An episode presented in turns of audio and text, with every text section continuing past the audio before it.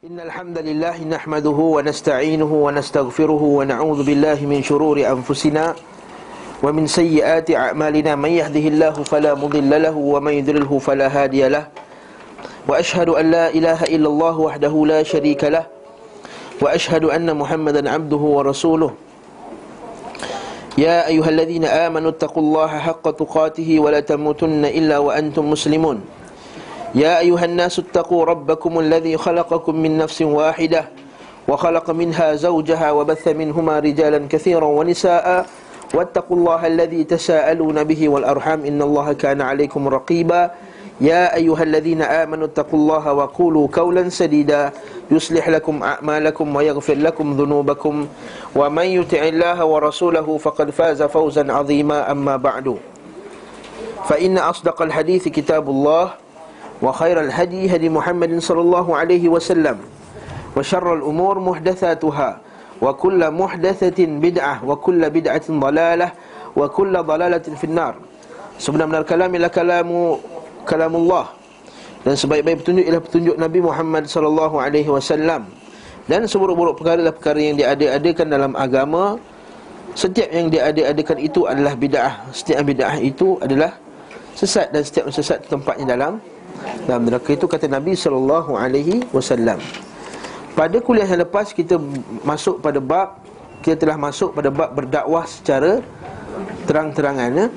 Dia kata kemudian Nabi sallallahu alaihi wasallam Nabi berdakwah secara terang-terangan dan dihantarkan uh, dakwahnya ke seluruh pelosok alam dan terutama sekali masa-masa Nabi di Mekah dahulu ketika orang datang ketika haji itu Nabi pun dakwah Ha, sebab itu dah datangnya rentetan daripada peristiwa Nabi berdakwah di ketika musim haji itu Maka banyak orang-orang Madinah datang masuk Islam Dan mereka pun mengangkat perjanjian Aqabah. Nanti kalau kita mengaji nanti Itu bab ni perjanjian Aqabah.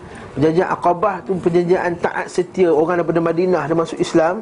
Awalnya lebih kurang 12 orang je. 8 orang lelaki dengan 3 orang 8, 8 orang lelaki Atau 12 orang lelaki je Yang first roundnya Aqabah bila akabah yang kedua 83 orang datang. Hmm, Maksudnya Nampak tak? Dalam masa setahun tu Dakwah baginda SAW di Madinah tu meningkat dengan begitu agresif Dan kemudian Nabi pun melantik daripada 83 orang tu Ada 12 orang menjadi Nakib dia panggil. 12 orang jadi menjadi Nakib Nakib ni maksudnya apa? Kalau siapa yang biasa dalam institusi gerakan Islam Seperti usrah-usrah. Dengar usrah tak? Ha, orang kata usrah, usrah tu Bila usrah ni dia ada satu ketua usrah tu dipanggil Nakib, ha, nakib tu. Jadi sebenarnya budaya ni bukannya mula dimulakan oleh gerakan Ikhwanul Muslimin di Mesir. Sebenarnya dah dimulakan oleh Nabi SAW dahulu dah. Maka Nabi melantik 12 orang nakib Yang seperti Allah Ta'ala sebut dalam surah Ma'idah tu. Walaqad akhadna uh, uh, uh, Bani Israel Walaqad apa ayat tu? Aku telah mengambil perjanjian dengan Bani Israel wa ba'athna minhum 12 naqiba aku telah melantik daripada Bani Israel itu 12 orang naqib dan Nabi kata begitu juga aku telah melantik di kalangan kamu ini 12 orang pembantu yang akan menegakkan agama ini sebagaimana pada Nabi Isa dahulu ada 12 orang hawariyun iaitu yang mempertahankan Islam. Jadi itulah dakwah secara terang-terangan. Dan hari ini kita masuk pula bab nama-nama baginda sallallahu alaihi wasallam. Kita lihat buku ni cara susunan dia tak berapa cantik sangat kan? Mula-mula uh, kelahiran Lepas tu dakwah baginda Lepas tu tiba-tiba masuk nama pula. Patutnya nama tu letak depan dahulu Tapi kita kena faham Buku ni di, di, dikarang ketika dalam Musafir kan? Apa yang terlintas dalam kepala Ibn Qayyim ketika itu Itu yang dia dia tulis. Sebab tu kita akan tengok bab ni Kejap lagi lompat bab situ Kejap lagi lompat bab makan Kejap lagi bab salat. Cara susunan dia Tidaklah kita kata Macam susunan kitab-kitab fiqah kita masuk pula bab berkenaan dengan nama baginda sallallahu alaihi wasallam. Yang pertama kita kata nama baginda hendaklah kita dapat daripada al-Quran dan sunnah. Itu pun satu. Dan telah dipastikan telah diiktiraf ulama itu nama baginda sallallahu alaihi wasallam. Eh? Sebab kadang-kadang kita ni banyak dengan nama yang bukan nama-nama nabi. Seperti Taha, seperti Yasin. Kita benduklah bernasyid, ya. Salatullah salamullah ala Taha Rasulillah. Taha tu nama Nabi? Salatullahi salamullah ala Yasin Habibillah. Ha, Lepas tu sambungan ni siapa tahu? Ha, sambungan tu lebih berbahaya. Tawassalna bi bismillah. Itu okey lagi. Kita bertawassul dengan nama Allah. Wabil hadi rasulillah. Bagus lagi Tawassul dengan sunnah Nabi. Maksudnya bila kita buat sunnah Nabi Kemudian kita sebut dengan amalan kita Itu tawassul yang bagus. Ha, Lepas tu Wa bi kulli mujahidin lillah Bi ahlil badri ya Allah. Ha, Itu bahaya lepas tu. Nak kami bertawassul dengan Ahli badar Dan juga setiap orang yang pergi perang Jihad di jalan Allah. Ha, Ini dah tawassul dengan Manusia. Kat sini ada masalah sikit. Ustaz, bukankah ada khilaf? Kita kata kalau satu benda makanan ni Satu ulama kata halal, satu ulama lagi kata haram. Kita makan ke tak makan? Tak. Makan, syubah Kita termasuk dah tawassul dengan orang yang Hidup ni termasuk dalam perkara Syubha Famani taqa syubhat Faqad, faqad istabra'a li dinihi wa irdih Siapa yang menjauhi perkara-perkara syubhat Maka dia telah menjaga agamanya dan marwahnya Katakanlah ada pertikaian dengan ustaz Ustaz tak boleh kata benda tu tak boleh. Bukankah ada ulama' kata boleh? Ya. Kata ada sebagai ulama' mengharamkan tersebut Dan meletakkan dia di bawah syirik pula tu. Sebahagian kata membenarkannya Sebahagian kata bida'ah Maksudnya ada tiga pendapat kat situ. Ada yang kata syirik Ada yang kata bida'ah tanpa syirik Ada yang kata boleh.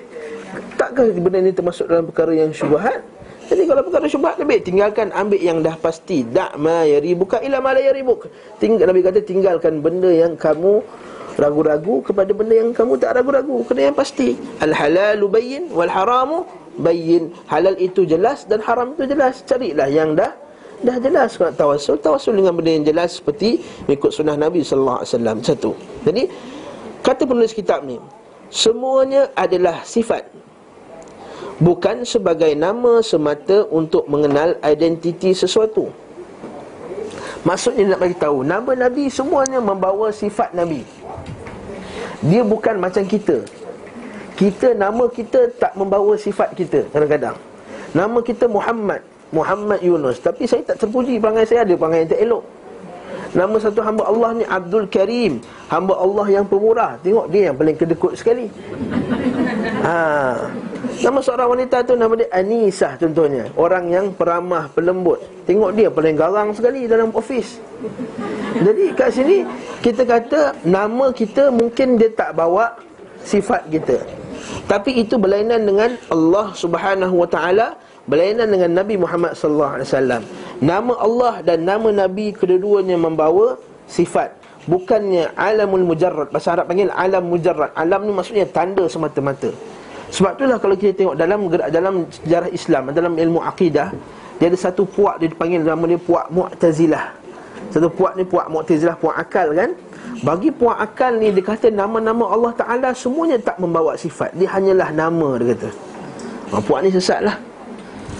Ha? Dia kata ah, nama Allah Ta'ala ni Allah Ta'ala itu Rahman tanpa rahmat Maksudnya apa? Ar-Rahman maksudnya apa? Yang banyak sifat rahmatnya Betul tak? Dia berkata, daripada perkataan Rahimah Rahimah maksudnya Penyayang uh, Banyak merahmati Jadi Kita ahli sunnah Kita sebagai ahli sunnah Yang berakidah dengan akidah ahli sunnah Iaitu akidah dengan para sahabat radhiyallahu anhum dan para-para ulama kita kita kata nama Allah Subhanahu wa taala Rahman yang membawa maksud rahmat yang mempunyai banyak rahmat. Alim maksudnya yang mempunyai ilmu. Ghafur yang mengampunkan. Mutakabbir yang maha Takabbur yang maha hebat bangga diri. Bukannya seperti yang disebut oleh Mu'tazilah Nama tu hanyalah sebagai lambang. Contohnya kita kata ah, Ni nama dia Cawan. Sebab apa nama dia Cawan? Tak tahu sebab apa Cawan. Sebab nama dia Cawan. Maksud Cawan tu apa? Cawan. Ha, Macam itulah Dia tak ada bawa makna Kat situ kita kata ini bukan Ini bukan nama-nama Nabi. Setiap nama Nabi ada makna Dan bukan semata-mata untuk memperkenalkan identiti. Baik, kita faham Itu satu bab. Bahkan itu adalah nama-nama yang berasal daripada sifat-sifat beliau Sallallahu alaihi wasallam Yang mengharuskan baginya pujian dan kesempurnaan. Di antara namanya adalah Muhammad. Ini yang paling famous lah. Ini adalah nama beliau yang sangat masyhur Nama ini pula yang dijadikan sebagai nama beliau sallallahu alaihi wasallam secara tekstual dalam kitab Taurat. Memang dalam kitab Taurat nama Muhammad. Dalam kitab Injil dipanggil Ahmad. ha, Kita kata kenapa ada perbezaan ni Kita kata perbezaan dari segi bentuk tata bahasa agama uh, bahasa tersebut ha? Dari segi tata bahasa berbeza Jadi sebab itulah pada pada bangsa uh, apa Kristian Agama Kristian kitab, kitab Injil Dia tulis dia kata ah, Ahmad Sedangkan merujuk pada orang yang sama. Seperti yang kami terangkan Berdasarkan dalil-dalil yang jelas pada kitab kami Betul kan? Bukan jalak Jila. Betul kan? Jila'ul afham Fi fadli As-salatu As-salatu wassalam Ala Fi fadli salati wassalami Ala khairil anam. Yang ni kitab karangan Ibn Qayyim sendiri Kitab ni dalam dia Dia menyebut lebih kurang 80 Kalau tak salah Ataupun 40 tempat Di mana kita disunatkan untuk berselawat. Oh, kita tak tahu 40 tempat dalam kitab disebutkan Dekat mana kita ni disunahkan untuk berselawat. Ha, Kita tahu berapa banyak dia Mungkin 5-6 tempat je Ibn Qayyim disebut lebih kurang 40 tempat. Dan di dalamnya dihuraikan makna selawat Apa maksud Ali keluarga tu kan Allahumma salli ala Muhammad Wa ala Ali Ali tu maksudnya apa? Ha? ha tak semestinya Jadi Ali tu tafsiran ni banyak Ha? Ha? Bukan Ali tu bukan saja semata-mata keluarga Allahumma salli ala Muhammad Allahumma salli ala Allah Salat, salli tu maksudnya apa? Ha, selawat tu maksudnya apa? Ha. Selawat bagi Allah Ta'ala lain Bagi malaikat lain Bagi kita lain. Kataan salla asalnya ialah Doa. Asal salla Lepas tu kataan salawat dengan salat tu hampir sama. Yusalli. Salla Yusalli. Kalau saya baca bahasa Arab Salat pun kata asal dia salla yusalli. Salla fi'il madhi, yusalli fi'il mudhari'. Selawat pun salla yusalli juga. Sebab asal kata asal dia dua maksudnya doa. Tetapi kalau Allah Taala tak Allah Taala berdoa, Allah Taala doa kat siapa? Allah Taala doakan Nabi. Doa tu bukan mohon ke? Jadi Allah Taala mohon kat siapa? Ha, jadi selawat bagi hak Allah Subhanahu Wa Taala maksudnya memuji Nabi sallallahu alaihi wasallam di malail a'la di di langit. Puji bagi Allah Taala. Bagi malaikat dan bagi kita ialah mendoakan untuk kebaikan. Ha? Sebab itulah itu masuk salat. Allahumma salli ala Muhammad wa ala dan ke atas ali Muhammad. Ali maksud dia apa? Ha, sebagian kata keluarga. Tapi sebenarnya dia lebih luas daripada keluarga kerana sesiapa saja yang mengikut Nabi Muhammad wasallam termasuk dalam ali. Sebab apa berlaku pada zaman Nabi sallallahu alaihi wasallam bila ada orang dah satu puak tu jalan jalan melalui satu, sebagian para sahabat. Kata para sahabat kata ya Rasulullah, itu kau punya puak lah tu, kau punya keturunan tu ada bau-bau keturunan darah lah. Tapi puak tu musyrik. Nabi kata, "Inna bani fulan laisa li bi'al." Sesungguhnya puak fulan itu bukannya ali aku. Bukannya ali aku. Sesungguhnya ali aku ialah orang salihul mukminin orang yang salih.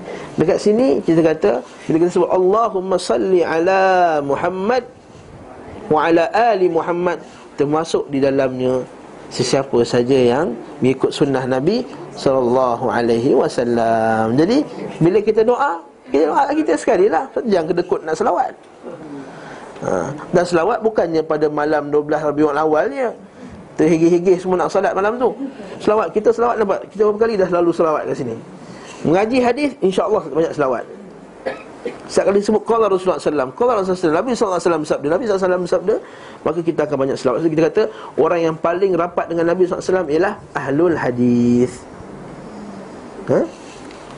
Ini dah lari tajuk sikit jadi jila'ul afham iaitu me- me- me- menjelaskan kefahaman di dalam menyebut kefadilat-fadilat selawat dan salam ke atas khairil anam sebaik-baik makhluk, sebaik-baik manusia. Ha? Dan telah dicetak dan telah diterjemahkan. Saya galakkan tuan-tuan puan rahimakumullah untuk membeli kitab ni dan membacanya. Ha? Ia adalah kitab tunggal di bidang itu dan belum pernah ada sepertinya dalam hal banyaknya faedah serta kandungannya. Di dalamnya kami jelaskan hadis-hadis tentang salawat dan salam kepada beliau sallallahu alaihi wasallam dari segi sahih, hasan dan yang cacat. Dia bawa semua hadis-hadis ni, cantik. Hmm? Setelah itu kami jelaskan secara tuntas, secara mendalam sebab yang menjadikannya cacat kemudian rahsia-rahsia doa tersebut dan kemuliaannya serta kandungannya berupa hukum-hukum maupun faedah-faedah. Lalu dijelaskan tempat-tempat selawat kepada beliau sallallahu alaihi wasallam serta waktunya. Ini sebut tadi 40 lebih kurang tempat dan waktu yang digalakkan kita selawat. Diiringi pembicaraan kadar yang wajib daripadanya. Mana yang wajib, mana yang sunat ketika selawat ni. Pada waktu, masa bila waktu yang kita kena wajib berselawat, bila masa waktu yang kita sunat berselawat. Perbezaan ahli ilmu tentangnya dan pengukuhan pendapat yang kuat serta merojihkan pendapat yang kuat serta menolak pendapat yang lemah dan kandungan kitab yang sebenarnya melebihi dari sifat yang disebutkan di sini. Ada puji kitab dia sendiri, ya. Ibn Qayyim dia puji kitab dia sendiri. Ini tak termasuk ke dalam memuji diri sendiri. Allah Taala kata wala tuzakku anfusakum innallaha kana bikum rahima. Jangan kamu puji-puji diri kamu. Boleh tak? Ini Ibn Qayyim puji ni. Ha, kalau saya tulis buku, saya ada sebuah buku yang bagus, tak ada tulis kitab sepertinya. Wah. Ataupun saya kata promote Datanglah kuliah Zadul Ma'ad saya Tidak ada kuliah yang seperti ini Kuliah yang terhebat di abad ini ha, ha. ha. Boleh tak? Kita kena faham Ibn Qayyim dia buat benda ni Yang disebut oleh Syekh Salih Salih uh, Abdul Aziz Ali Sheikh ha, Bekas uh, Sekarang ni masih lagi Menteri Agama di Kerajaan Arab Saudi Ketika dia syarahkan bab ni Sebab saya bila saya baca kitab ni Saya iktimat Saya mengambil uh, huraian daripada Syekh Salih Abdul Aziz Ali Syekh Malangnya belum lagi diterjemah dalam bahasa Melayu. Hmm? Beliau menghuraikan kitab ni. Jadi sebelum saya hadiri kelas Saya akan dengar dulu kuliah dia. Ha? Jadi Syekh ni dia kata Ini tak termasuk dalam memuji-muji diri sendiri. Sebab kita kena faham Pada zaman Ibn Qayyim ini Ahli bida'ah sangat kuat masa tu ahli-ahli orang-orang yang yang menyimpang dari segi akidahnya yang tidak berakidah dengan akidah salaf sangatlah kuat ketika itu sehingga kan gurunya pun dipenjarakan betul tak? Dan gurunya Ibn Taymiyah rahimahullah dan dimati dalam dalam penjara bahkan kawan-kawan masa dia syia, uh, apa uh, apa kawan-kawan dia ketika itu Ibnu Kathir apa semua yang anak-anak murid dia orang ni semua semua pun mendapat tekanan daripada kerajaan dan suara dan dan orang-orang kelilingnya. Macam sekarang lah ustaz-ustaz kita tak boleh ceramah kat Selangor kena tangkap, pergi ceramah kat Johor kena tangkap, ceramah kat Negeri Sembilan kena tangkap. Ah, macam itulah tekanan tak diberi tauliah walaupun dah tahap mufti tak bagi tauliah. Ustaz dia tak mufti dapat tauliah. Ustaz dia cakap mengarut murtabak-murtabak semua dapat tauliah. Ha? Jadi ustaz kita cakap hadis Quran hadis Quran hadis tak dapat tauliah. Macam itulah. Jadi Ibn Qayyim kat sini dia nak semua orang baca kitab dia supaya jangan baca kitab-kitab yang mengarut yang lain. Supaya sebab tu dia, dia terpaksa promote kat sini Dia kata dia ceritakan kebaikan Sebenarnya Ibn Qayyim ialah orang yang warak Lagi bertakwa kepada Allah Lagi tawaduk ya?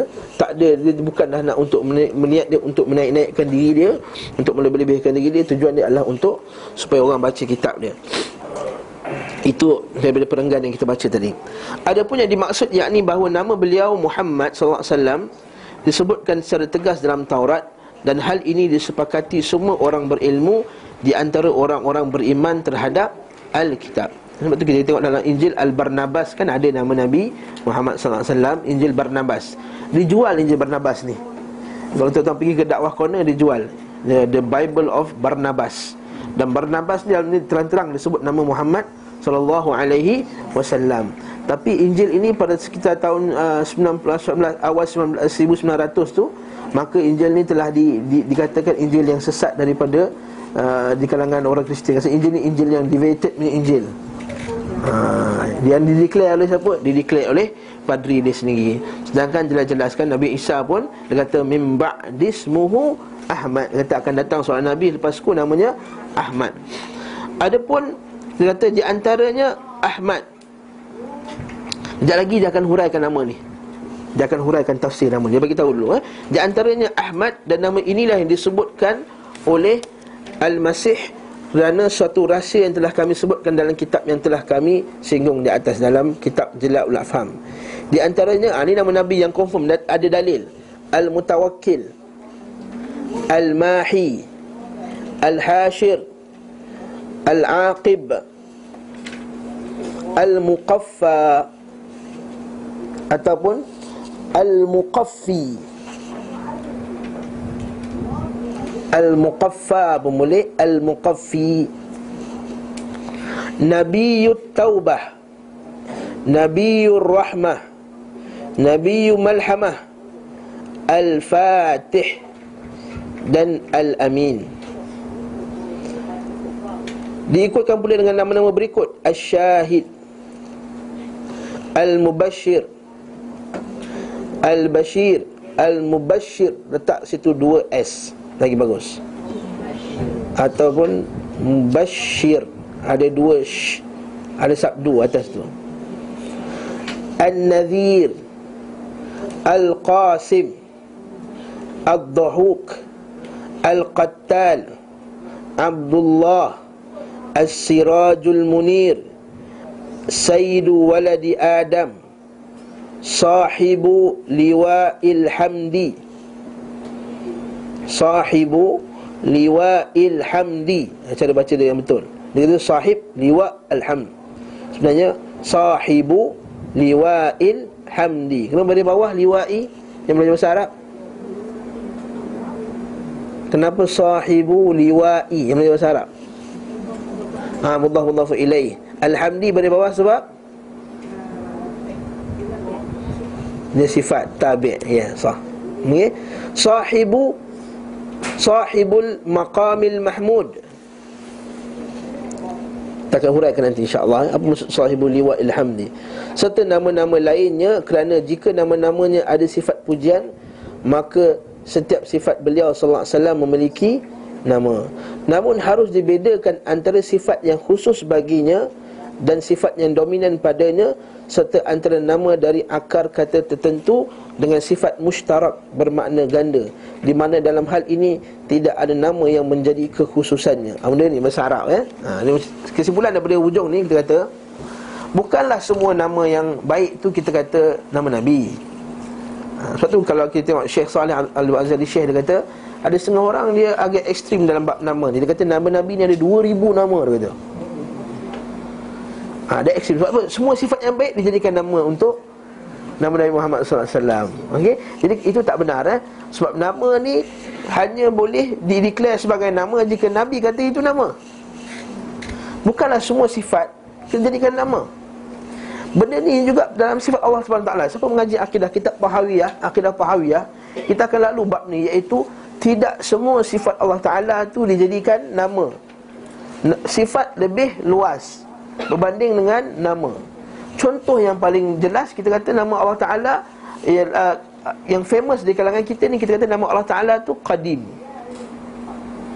Allah wujud Qidam Qidam Qidam jadi dia kata ada setengah-setengah puak terutama sekali Asy'ari, mazhab Asy'ari dia kata nama Allah Taala tu Qadim. Salah satu nama Allah Taala ialah Qadim. Maksudnya Qadim apa? Sedia. Kita kata dia betul sifat Allah Taala Qadim, tapi Allah Taala tak pernah menamakan diri dia Qadim.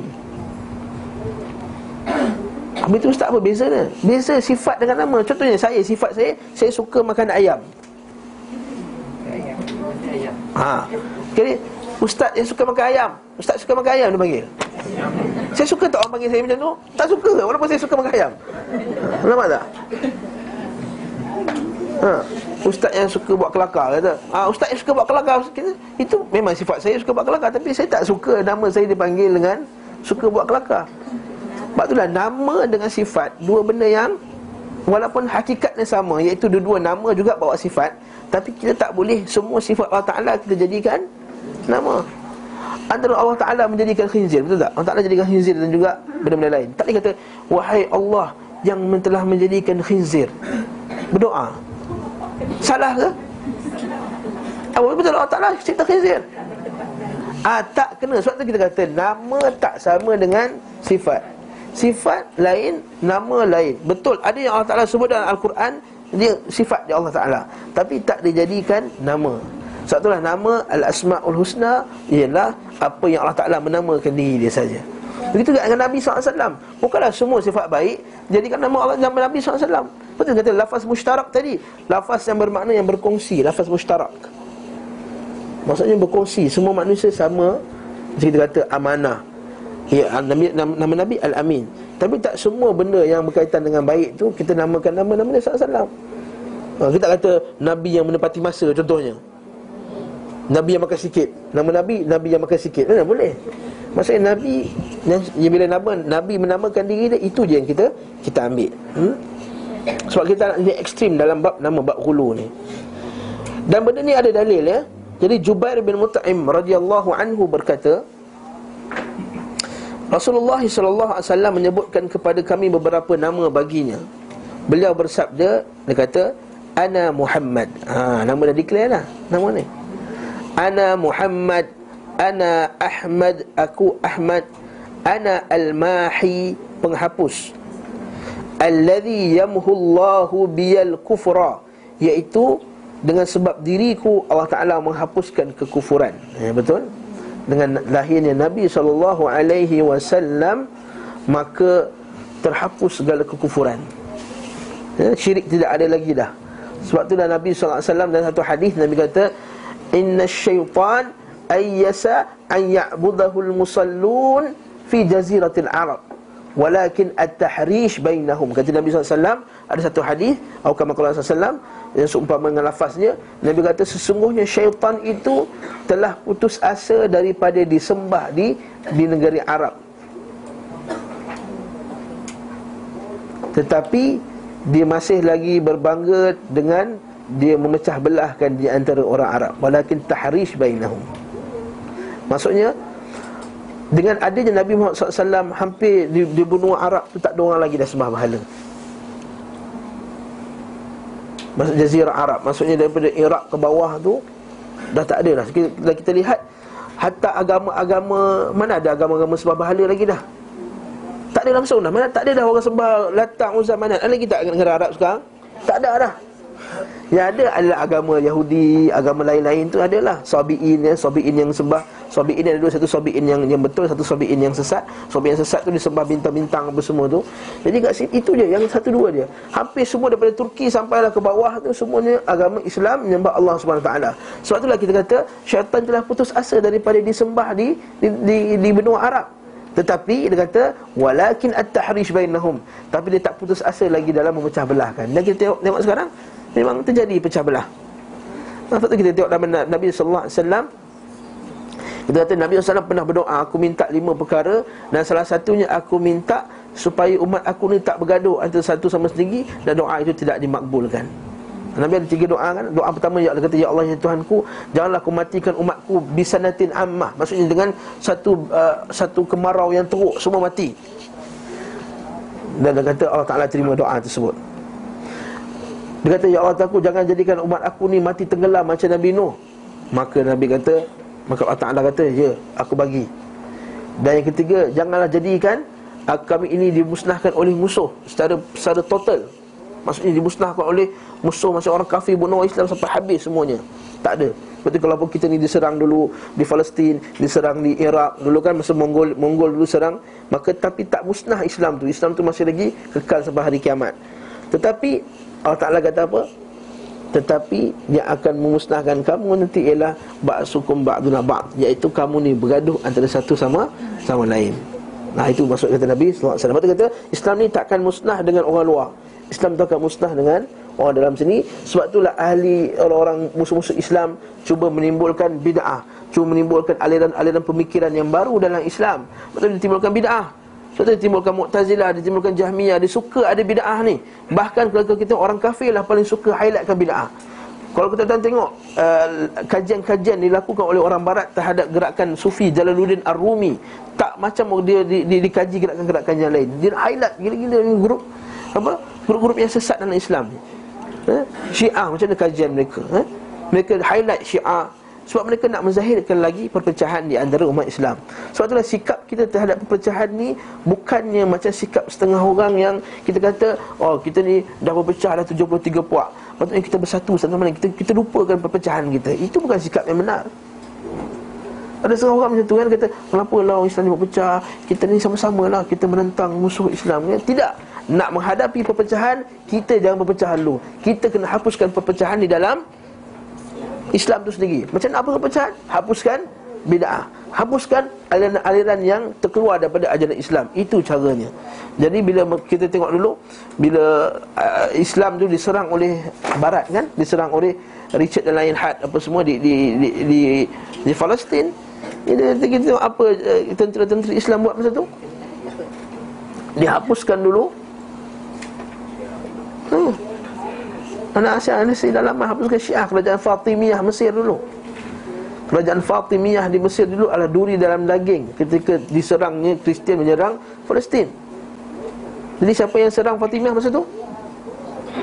Salahuddin Al-Ayyubi. Sebelum diserang Kristian Dihancurkan dulu kerajaan Fatimiyah di Mesir. Kerajaan Fatimiyah ni tuan-tuan nak tahu? Kerajaan Fatimiyah ni yang memulakan Ibadah maulid Nabi ha, Nak tahu secara lanjut Bukan kisah tempat ni Kena buat satu kuliah khas Sejarah Maulid Nabi dimulakan oleh kerajaan Fatimiyah Syiah Mesir penghisap ganja. Lepas tu kerajaan ni gelar kerajaan, kerajaan Al-Hashish. Ah, ha, tahu kerajaan Hashish. Tuan-tuan boleh buka buku sejarah, mana-mana buku sejarah lah. Ha, kalau ustaz ni pandai tu orang hisap ganja apa buka kerajaan ni. Dulu kerajaan Mesir Fatimiyah dia hidup dengan pergi ekspor hashish. Rakyat ni hisap hashish. Sebab apa? Hashish itu digunakan untuk bila dia berzikir apa semua Dia jadi mabuk Masa itulah kononnya dah fana dengan Allah SWT Hai Mana hai dalam zikir kepada Allah Oh, dah lagi tajuk lah sekali lagi ya ha. Saya kata itulah maulid Nabi dimulakan oleh kerajaan Fatimiyah Mesir Bukan para sahabat, bukan Nabi Muhammad SAW Bukannya ni, bukan Abu Bakar Siddiq, bukan Umar, bukan Uthman, bukan Ali Bukan Abdul Rahman bin Auf, bukan Ibn Abbas Bukannya uh, Imam Ahmad bin Hanbal, bukan Imam Malik bin Anas Bukan Imam Abu, Abu bukan, bukan Imam Abu Hanifah Bukannya Imam Syafi'i, bukannya Imam Daruqutni Dimulakan oleh kerajaan Fatimiyah Mesir Tak percaya pergi tanya lecturer UKM hmm? Dr. Fatah Harun Kami mengaji dulu eh? Bab ni semua Bahawa bukannya kerajaan Islam Bukan yang mula-mula menyambut maulid Nabi. Sama lagi wa ana al-hashir dan aku ialah pengumpul. Alladhi yuhsyarun nasu ala qadami iaitu yang dikumpulkan manusia dikumpulkan di bawah tapak kakiku kedua kakiku. Maksudnya apa? Iaitu akhirat kelak manusia semua akan semua jumpa Nabi sallallahu alaihi wasallam mengharapkan syafaat Nabi sallallahu alaihi wasallam. Kita akan tengok nanti. Dan aku al-aqib yang terakhir yang tidak ada nabi sesudahnya. Ha. Nama-nama beliau SAW ada dua macam Ada dua jenis. Pertama Khusus Yang tidak ada bersekutu dengannya Dalam nama di antara para rasul. Seperti Muhammad Ahmad Al-Aqib Al-Hashir Al-Muqaffa Nabiul Malhamah. Yang ni nama-nama Nabi sebelum ni tak pakai nama ni. Yang kedua Bersekutu dari segi makna rasul-rasul yang lain. Maksudnya nama-nama rasul-rasul sebelum dia pun pakai nama ni. Eh, akan tetapi bagi beliau sallallahu alaihi wasallam paling sempurna dari nama tersebut. Maksudnya kita kata ada nabi yang khas untuk nabi saja. Nabi-nabi lain tak pernah pakai. Ada nama yang nabi-nabi sebelum ni pernah pakai tapi bagi nabi lebih sempurna. Itu kena kena faham eh. Ia memiliki kekhususan dari segi kesempurnaan bukan dari segi asal namanya. Contohnya Rasulullah ha, Nabi Isa pun Rasulullah Nabi Musa pun Rasulullah Nabi Adam pun Rasulullah Nabi Nuh pun Rasulullah. Ha? Dan seterusnya. Nabi Yuhu Nabinya. Ya. Abduhu Hambanya. Asyahid Sebagai saksi Betul? Allah Ta'ala sebut dalam Al-Quran dan surah, dan, dan surah Az-Zumar Allah Ta'ala akan bawa setiap Rasul ni Akan menjadi syahid. Ha? Wajib Nabi ka'ala ha'ulai syahidah Bila dalam surah uh, Begitu juga dalam surah An-Nisa' Bila sampai ayat tu Nabi suruh Ka'ab baca ayat tu Bila Nabi Ka'ab baca ayat tu Nabi menangis. Sebab apa? ayat tu kata apa? Kamu ni akan menjadi saksi ke atas umatmu di akhirat kelak. Maksudnya Kalau seorang itu Dia tak ikut cakap Nabi SAW Bila di hadapan Allah Ta'ala nanti Malaikat akan tanya Allah Ta'ala akan tanya Tak ke datang kepada kamu seorang? Alam ya'tikum nadhir? Alam ya'tikum nadhir? Qalu Bala Qad ja'ana nadhirun fakadzabna wa qulna ma nazalallahu min syai. Allah Taala sebenarnya surah Al-Mulk tu kan. Maka dia kata adakah tidak datang kepada kamu seorang pemberi peringatan wahai manusia? Dia kata, tak bahkan ia betul telah datang kepada kami nadhir. Jadi siapa nadhir tadi? Iaitu nabi tadi. Lepas tu Nabi itu akan menjadi saksi ke atas umat dia Lepas tu Nabi SAW bila sampai ayat ni Nabi menangis Sebab apa dia tak sanggup untuk menjadi saksi ke atas umatnya Untuk umat dia masuk ke dalam neraka Macam kita terpaksa jadi saksi kepada orang yang kita sayang untuk supaya dia masuk dalam penjara. Tak sanggup kita. Itu kan Nabi Muhammad sallallahu alaihi wasallam. Tapi apakan daya hak Allah Taala itu yang betul perlu dijaga, bukannya hak hak makhluk. Lepas tu kat sini bila hak Allah Taala bertempur dengan hak Nabi SAW Maka hak Allah Taala yang di, diutamakan hak Allah Ta'ala bertemu dengan hak Nabi Hak Allah Ta'ala diutamakan. Seperti haknya kita sayang Nabi Muhammad Sallallahu Alaihi Wasallam Kita sayang. Hak Nabi Muhammad untuk disayangi Tapi hak Allah Ta'ala untuk ditauhidkan. Jadi sayang kita kepada Nabi Sallallahu Alaihi Wasallam Tak boleh sampai melanggar hak Allah Ta'ala untuk ditauhidkan. Sebab itulah Aisyah radhiyallahu anha Bila kubur Nabi Sallallahu Alaihi Wasallam itu nak dizahirkan Dia kata Kalaulah bukan kerana Nabi Sallallahu Alaihi Wasallam pernah pesan kepadaku Iaitu apa? Ya Allah, Ya Allah, Ya Tuhanku Janganlah jadikan kubur ini tempat sembahan. Maka aku akan zahirkan kubur nabi ini kerana cintanya kita kepada nabi Muhammad sallallahu alaihi wasallam. Tapi sebab apa? Kalau zahirkan kubur ini takut-takut orang akan sembah kubur. Maka dah bertemu dengan hak Allah. Kat sini hak Allah bertemu dengan hak nabi kita depankan hak Allah. Hak nabi bertemu dengan hak kita bertemakan hak hak nabi sallallahu alaihi wasallam. Itu kaedah yang kita kita letakkan Namun adapun bila diberikan kepadanya nama tertentu untuk setiap sifatnya nescaya akan melebihi 200 nama. Seperti As-Sadiq, Al-Masduq, Ar-Rauf, Ar-Rahim dan semisalnya. Ini kata Syekh Saleh tadi, ini adalah gulu dalam bab nama tadi. Atas dasar inilah sebagian orang berkata sesungguhnya Allah Subhanahu Taala memiliki seribu nama dan Nabi-Nya SAW memiliki seribu nama. Kenyataan ini disebut oleh Abu Khattab bin Dihyah Namun maksudnya adalah sifat-sifat. Maksudnya Kita kata Yang ini tak betul lah. Tak sampai dah seribu nama. Mari kita tengok pula Apa maksud nama ni?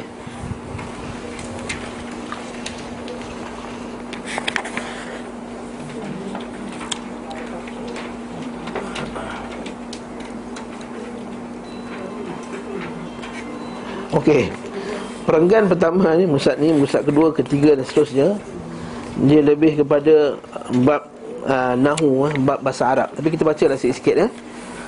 Dia kata Muhammad Adalah isim maf'un Objek ha, Bahasa Arab ya. Isim maf'ul ni apa? Yang dilakukan tak? Yang dibuat Contohnya kita kata Apa dia? Apa isim maf'ul yang lain ni Yang biasa kita pakai bahasa Melayu ha? Ha maktub ha kita kata telah termaktub di dalam perlembagaan maktub maksudnya telah ter tertulis dia perkataan kataba tulis jadi maktub tu yang tertulis jadi maksudnya Muhammad yang yang terpuji ya. Jadi kata apa? Berasal dia kata perkataan hamidah iaitu memuji yang menjadi Muhammad yang dipuji. Okey. Hal itu kerana beliau memiliki sejumlah akhlak yang patut dipuji. Itu nama dia Muhammad.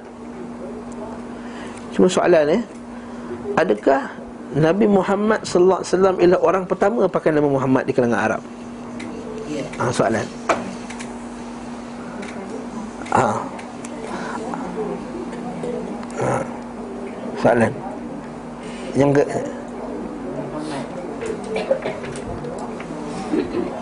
Ada tak sebelum Nabi Muhammad SAW orang nama Muhammad? Di kalangan orang Arab.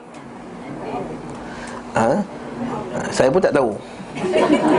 Saya pun dapat tahu daripada Syekh tersebut eh? Jadi saya hanya nukilkan kata Syekh Salih Abdul Aziz Ali Syekh Dia kata Dia kata wujud dalam kitab-kitab uh, Jahiliyah Dia kata memang sebelum Nabi Ada orang pakai nama Muhammad. Dia kata bid'ata asyara rajula Iaitu lebih kurang belah-belah orang Dah pernah pakai nama Muhammad tapi semuanya tak famous lah. Dan tidak Nama tadi tidaklah 100% melambangkan Sifat dia. Ha, Seperti kita sebut tadi lah Nama kita ni Tidak melambangkan sikap kita yang Yang yang sebenar. Jadi kita kata Kata Syekh ni adalah dia masuk Benda yang kita kata yang tak benar Ialah orang yang mendakwa kata Tak tak pernah ada orang nama Muhammad sebelum tu Jadi sebenarnya ada orang pernah nama Muhammad. Dia kata hal huwa awwalu man yusamma bi Muhammad indal Arab? Al sahih. Yang sahih ada annahu laisa min awwali ma summiya bi Muhammad. Dia bukanlah orang yang pertama dinamakan dengan Muhammad. Sesungguhnya qad kana qablahu ada sebelumnya orang yang dinamakan dengan Muhammad. Wahum bid'ata asyar rajula. Mereka ini lebih kurang belas-belas orang. Jadi itu maksud dia oleh kerana itu dia kata Muhammad lebih kuat penekanannya daripada Mahmud. Okey, Mahmud juga maksudnya yang terpuji, yang dipuji. Tapi Muhammad terpuji sebab banyaknya sifat terpuji. Mahmud mungkin sebab satu sifat dia dia dah jadi Mahmud. Muhammad sebab banyak.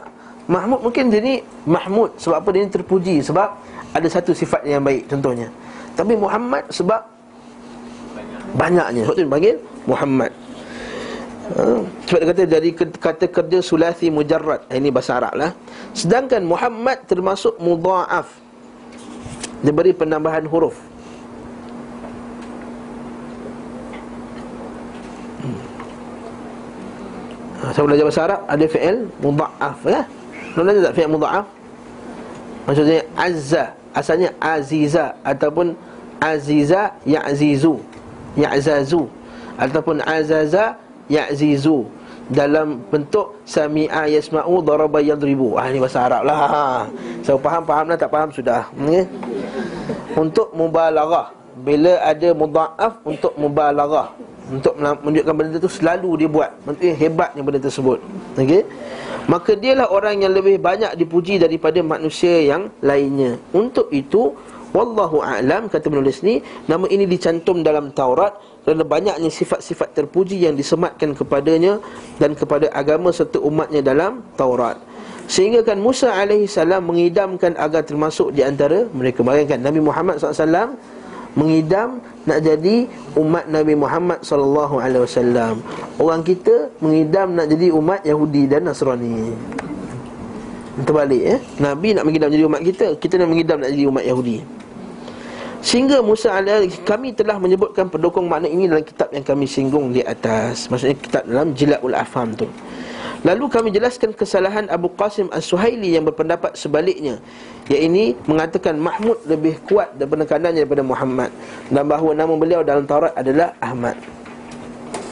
Adapun Ahmad nama yang mengacu dalam bentuk af'alut tafdil. Apa af'alut tafdil ni? Kita belajar bahasa Arab kan? Kabir maksudnya apa? Besar kan? Kabir, kabir. Akbar lebih besar. Allah Taala tu yang paling besar. Sama juga macam Hamid orang yang terpuji, banyak-banyak sifat terpuji. Tapi kalau Ahmad lebih-lebih terpuji berbanding dengan orang lain. Itu maksud dia Ahmad tu maksudnya af'alul at-tafdil. Macam kita kata sagir, kecil asghar lebih kecil. Nawaitu raf'al hadatsil asghari. Ha macam niat tu dah lama dah tu. Ha tapi tak tahu asghari maksudnya apa eh. Asghari kan nawaitu raf'al hadatsil akbari. Saja aku mengangkat hadas yang besar hadas yang kecil. Ha kita tahu dah tu akbar asghar kecil. Itu dah itu Ahmad. Ahmad yang paling-paling terpuji. Afal tafdil Diambil pula dari kata Alhamdu pujian. Para ulama berbeza pendapat tentangnya. Yakni adakah ia mengacu kepada makna fa'il, pelaku atau maf'ul? Apalah ustaz ni ustaz. Maksudnya Adakah Ahmad tu yang paling-paling terpuji Iaitu dia ni orang yang paling banyak memuji ke? Dia sebagai pembuat Ataupun dia yang paling banyak dipuji Ah, jadi ulama khilaf dalam masalah ni. Ha, kat situlah. Jadi ada yang menyokong dia kata dia fa'il dia dia itu sebagai pembuat maksudnya Allah Taala tu dapat gelaran Ahmad eh Nabi dapat gelaran Ahmad sebab dia adalah manusia yang paling banyak memuji Allah Subhanahu wa taala. Sebagai pula pendapat kata dia dinamakan Ahmad sebab dialah yang paling banyak dipuji oleh Allah Subhanahu wa taala dan para malaikat. Jadi kita kata itu perbezaan dari segi makna sajalah Adapun memang Ahmad tu Dia kata dua-dua boleh lah Sama ada fa'il ataupun Ataupun maf'ul. Jadi kita stop kat situ tanda. Kita baca lah yang lain-lain tu. Dia khilaf dalam segi bahasa Arab dan Nahu. Ha. Kita masuk terus. 114 Tuan-tuan rajin bacalah. Ha. Kalau nak, nak, nak, tengok khilaf dari segi bahasa Arab Apa semua tu kan jadi tak apalah itu kita lompatlah. Jadi Ahmad bermaksud objek maf'ul. Dekat sini yang dipuji. Dengan demikian kedua nama itu bermakna maf'ul iaitu Muhammad dan Ahmad tadi kan Muhammad tadi yang mempunyai banyaknya sifat terpuji dan Ahmad tadi yang banyaknya dipuji hal ini lebih mendalam dari segi pujian dan lebih sempurna dari segi makna sekiranya yang dimaksud adalah fa'il pelaku nescaya akan dinamakan Hamad maksudnya macam ni kalau Ahmad tu orang yang paling banyak memuji tetapi sebenarnya dalam bahasa Arab ada satu lagi perkataan yang membawa maksud yang lebih-lebih-lebih lagi banyak memuji iaitu hamad. Maksudnya kalau nak menunjuk bahawa nabi ni orang yang paling banyak memuji Allah Taala, patutnya dia letak nama Hamad. Ha. Patut letak nama? Hamad, bukan Ahmad. Sebab Ahmad tu belum lagi menunjukkan yang terbaik. Hamad tadi ya? Terbaik. Macam tadilah. Mahmud dengan Muhammad. Dua-dua maksudnya ter dipuji, tapi Mahmud tak sekuat Muhammad. Ha, Cantik tu eh? Jadi kalau tak nama anak Lepas ni empat. Kalau ada empat anak lelaki Satu Ahmad Satu Muhammad Satu Muhammad Satu Mahmud. Oh Tak kisahlah tapi anak dah dah kan Dah jadi cucu lah Cucu lah lepas ni ya? ha, Ahmad Muhammad Hamad Apa apa ni? Cantik tu. Saya ada kawan nama Hamad Seorang nama dia. Yang ni orang yang banyak memuji Kerana beliau SAW Ialah orang yang paling banyak memuji Rabnya Sekiranya nama Ahmad diberikan kepada beliau sallallahu alaihi wasallam kerana keadaannya yang banyak memuji Rabbnya, tentu lebih patut disebut Hamad. Sebagaimana nama tersebut diberikan kepada umatnya. Begitu pula kedua nama ini diberikan kepada beliau wasallam kerana akhlak dan keistimewaan-keistimewaan yang terpuji. Yang mana kerananya dia berhak diberi nama Muhammad atau Ahmad. Kerana dialah yang dipuji oleh penghuni langit dan dan bumi. Kan sebab tu inna Allah wa malaikatahu yusalluna 'alan nabi memujinya. Ha? Penduduk bumi dan akhirat. Perilaku beliau sallallahu alaihi wasallam yang terpuji sangatlah banyak melewati hitungan orang yang menghitung. Maksud melebihi hitungan orang yang menghitung tak dapat dikumpulkan orang-orang yang mengumpulkannya. Maksudnya tak boleh. Kalau kumpul banyak mana pun tak tak tercapai. Makna ini telah kami ulas lebih dulu dalam kitab As-Salatu Wassalamu Alaih. Oh, nampak ni? Adapun di tempat ini kami hanya mengulas sekelumit dari sesuai kondisi seorang musafir. Nampak tak? Ha, dia sebut lagi.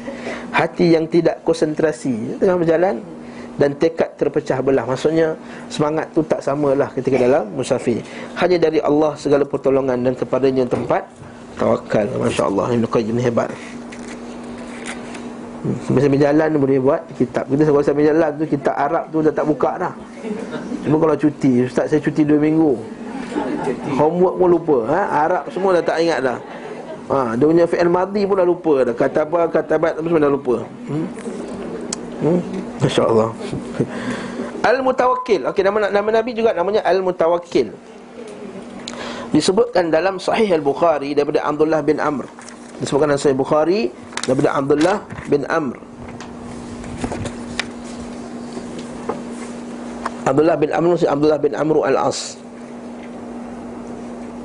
dia kata qara'tu fit Taurah aku membaca dalam Taurat sifat Nabi sallallahu alaihi wasallam. Muhammad Rasulullah hamba-Ku dan rasulku. Letak hamba dan rasul. Sebab tu kita kata gelaran yang paling hebat diberi oleh Allah Taala kepada manusia ialah hamba dan rasul. Ha, sebab itulah Allah Taala bila nak puji Nabi dalam Al-Quran dipanggil hamba. Contohnya bila Allah Ta'ala bagi dia wahyu. Alhamdulillahilladzi anzala ala abdihil kitaba Segala puji bagi Allah yang telah menurunkan ke atas hambanya kitab. Nampak? Bila bagi wahyu sebut hamba. Bila Isra' dan Mi'raj dia sebut hamba lagi. Alhamdulillahilladzi asra bi abdihi lailan Nampak? Dia sebut hamba-Nya. Allah Taala sebut lagi wa ibadur rahman. Allah Taala sebut perangai orang yang baik. Dia sebut wa ibadur rahmanil ladzi la yamshuna 'alal ardi hauna. Dan hamba-hamba Allah yang Rahman itu hamba Allah Taala yang Rahman, Allah Taala yang bersifat Rahman bila berjalan di atas muka bumi dan sifat yang hauna, sungguh berendah diri. Sebab itulah kata para ulama, dua makam yang tertinggi yang dicapai oleh manusia ialah rasul dan hamba. Dan kita tak mampu nak capai makam Rasul. Dan takkan dapat capai makam Rasul. Dan siapa mengaku makam Rasul Kufur murtad dia Kata ulama' Adapun makam hamba boleh dapat tak? Ya kita semua Lepas tu kita kata tidak ada benda yang paling Membahagiakan seorang manusia itu Melainkan mentahkikkan Iaitu merealisasikan sifat perhambaan dia Kepada Allah subhanahu wa ta'ala Lepas tu kita ni bila kita tak rasa kita ni hamba Allah Ta'ala Tak rasa seronok jadi hamba Allah Ta'ala Lepas tu kita tak rasa syok sembahyang Tak rasa syok puasa Tak rasa syok belajar agama Tak rasa syok semua benda ni Tak rasa, tak rasa seronok. Sebab kita tidak mentahkikkan sifat perhambaan kita kepada Allah Ta'ala. Dan sifat hamba kita jadi hamba Allah Ta'ala Bukan seperti kita menjadi hamba kepada seorang manusia itu bukan. Allah Ta'ala bila jadi kita jadi hamba, hamba Allah Ta'ala Dia meluaskan lagi jiwa kita. Sebab itu kita kata Kataan Allah Zikir Allah Ta'ala telah meletakkan para ulama' dan kitab-kitab mereka disebutkan Hati manusia lah tempatnya terletaknya iman kepada Allah Betul tak? Hati manusia lah terletaknya sifat sayang, cinta, harap, tawakal, rajak, uh, harap, takut, benci kepada kerana Allah Ta'ala Allah Ta'ala dalam hati siapa? Hati manusia Jadi siapa yang tak ada benda tersebut Maka dia rugilah Sebab hati manusia dia boleh ada benda tersebut Allah Ta'ala tak, tak letak dalam hati binatang. Tak letak dalam gunung. Tak letak dalam, uh, apa, dalam bukit bukau. Tak tak letak benda ni. Allah Ta'ala letak dalam hati manusia.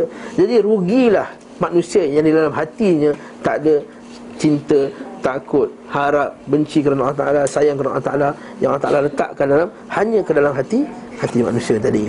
Sebab tu bila tak ada benda ni Dia tak rasa seronok hidup dalam dunia. Dia cari keseronokan dalam benda yang lain. Dia cari seronok dalam panjat gunung. Dia cari seronok dalam terjun dalam, laut, dalam laut. Dia cari seronok dalam banji jumping. Dia seronok dalam naik apalah macam-macam lah.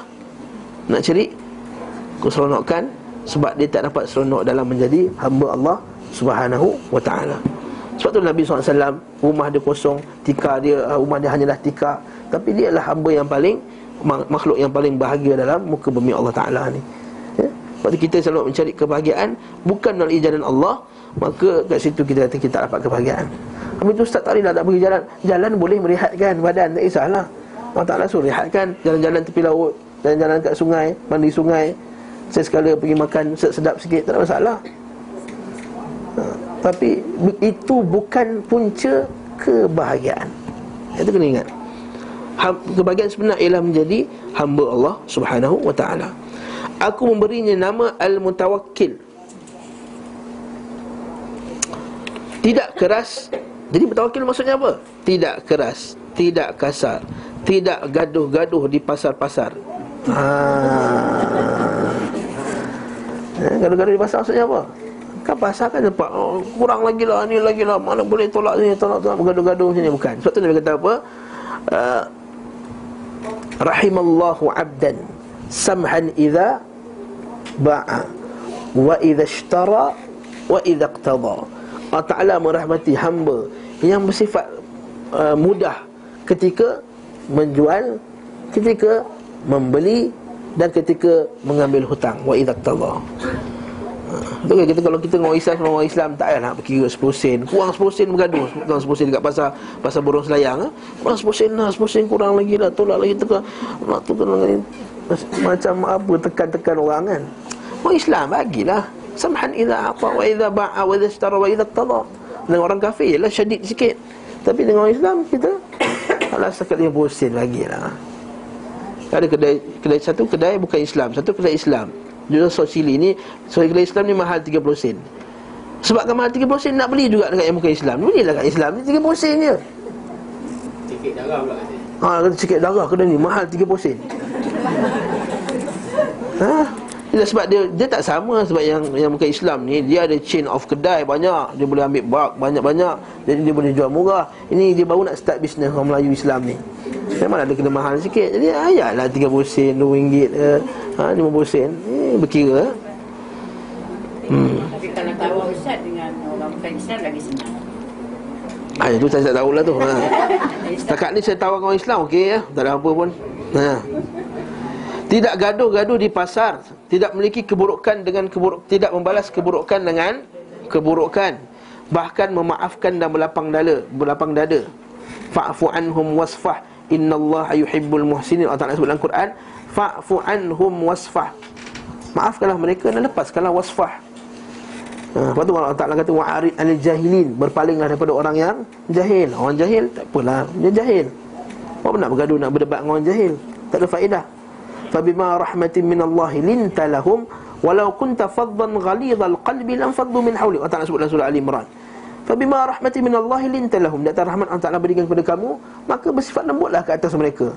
Walau kunta faddan ghalidhal qalbi. Kalau kau ni kasar, ghalidhal qalbi, hati keras, lan faddu min hawli. Orang akan lari daripada kamu. Fa'fu anhum wasfah. Bersifat lembutlah dan maafkanlah. Inna Allah yuhibbul muhsinin. Maka Allah Ta'ala itu suka orang yang muhsin. Kat sini kita kata Dalam perkara dunia Maka Nabi Muhammad SAW Ialah orang yang paling pemaaf sekali. Dan kita baca dalam hadis Kita tak sahih kan Bagaimana orang Arab Badui Bila tarik Bila tarik jubah Nabi Sampai terkesan dekat leher Nabi ni kata Allahu ba'asak. Allah Ta'ala akan hantar kau? Oh kerek betul soalan ni Dia tanya Allah akan hantar kau? Allahu ba'asak Allah yang suruh kita solat Allah yang ciptakan gunung Allah kau dia tanya soalan macam tu Dia kata ya, ya, ya, ya ha, Ketahuilah sebenarnya aku beriman dengan kau Akhirnya dia beriman Sebab Nabi tahu itu orang yang Orang badui, orang yang ilmu ni, orang jahil kan Kerana orang jahil ni suka tanya soalan-soalan yang Yang pelik kan Betul tak? Orang jahil memang Tak ada kata bodoh ha? dia, dia tak bodoh, dia pandai tapi dia jahil ha? Macam kadang-kadang bila kita mengaji kita kata kita ni sunnah Nabi kencing jangan menghadap kiblat, jangan belakangkan kiblat. Oh, dia pun buat kelakar kat kita. Apa itu ustaz nanti nak masuk toilet kena bawa kumpas lah.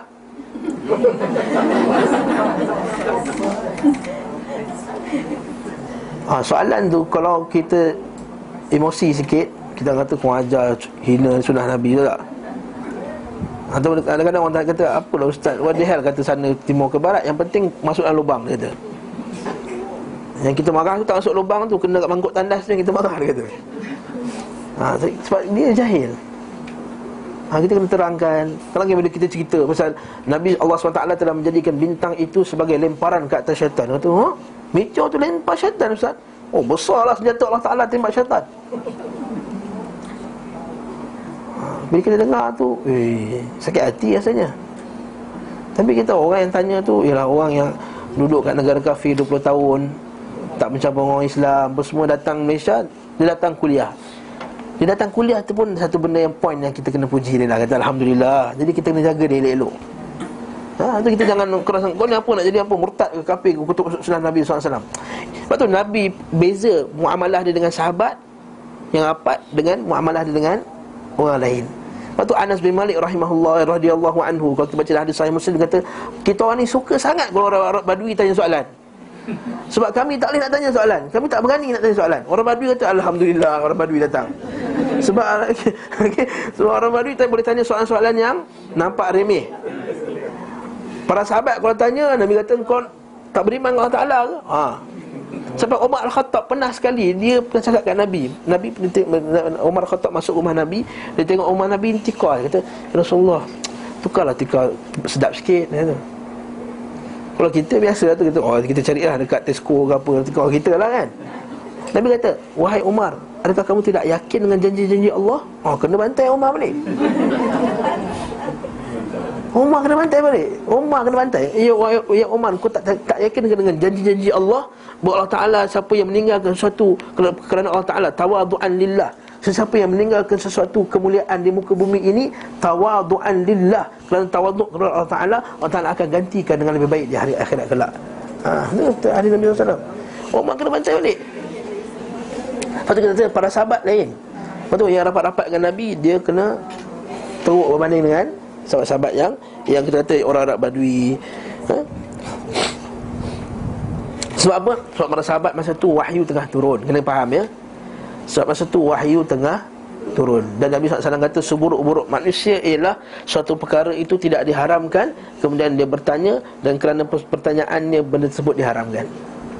Jadi para sahabat tak berani nak tanya lebih. Ya? ada pun sekarang kena dah tanya ha, Wahyu dah terputus. Saya mengada pula Tak nak tanya lah. Nanti benda ni haram. Ha, Tapi kalau homework Tak payah tanya. Ha. Saya kata homework Ustaz 41 42 43 Ustaz? Dia tanya pula 43 Kita ah, Buatlah 43 sekali. Ah, dah, Dapat 3 3, 3 muka surat homework. Hmm? ha, Itu kalau kelah harap saya lah. Jadi kata bahkan memaafkan dan berlapang dada Tapi ingat eh dalam perkara dunia Allah Taala Nabi paling berlapan tapi kalau perkara akhirat tak. Ha, dalam perkara akhirat Nabi tak berlapan ada. Dalam perkara dunia orang Arab Badui kencing dalam masjid pun Nabi relax ya. Tak betul tak? Tak marah. Nabi tak kata pergi kejar dia. Para sahabat nak kerja Rasulullah ni kencing tengah kencing ni. Nabi kata jangan.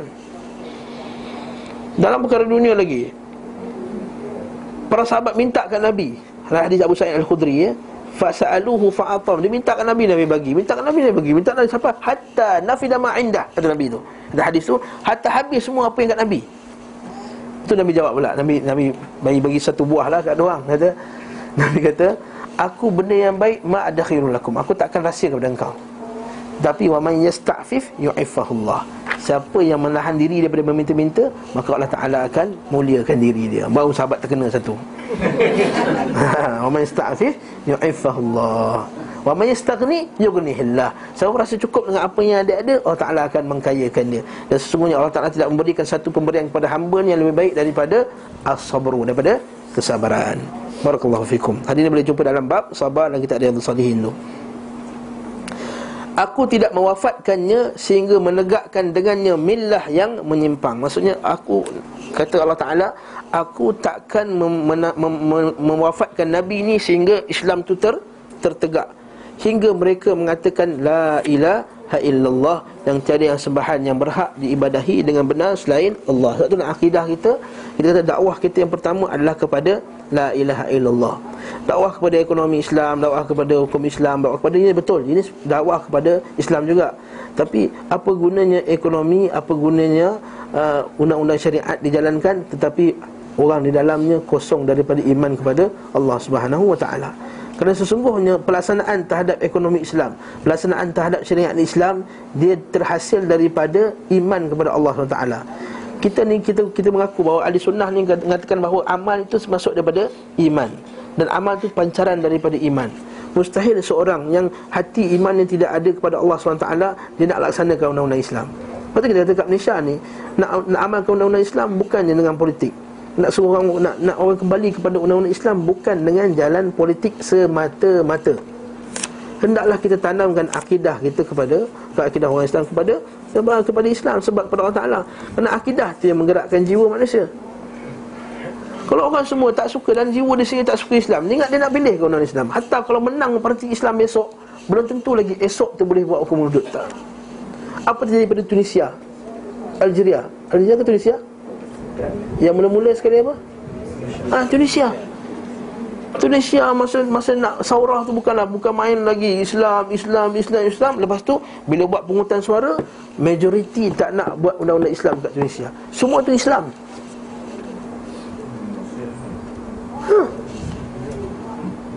Padahal Tunisia bukan negara yang macam kita. Negara kita ada juga halangan 50% bukan Islam.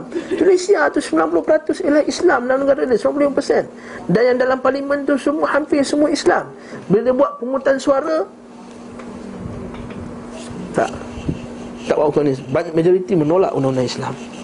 Seperti kita kata Bukan semestinya kalau parti Islam menang hari ini Besok orang nak kembali kepada Kembali kepada Islam. Tak. Dengan dakwah kepada ilmu yang sahih dan juga kepada akidah yang akidah yang sahih dan ilmu yang yang sahih. Beliau SAW adalah manusia yang paling berhak terhadap nama ini sebab beliau SAW tawakal kepada Allah. Al-mutawakkil maksud sebenarnya ialah orang yang bertawakal kepada Allah.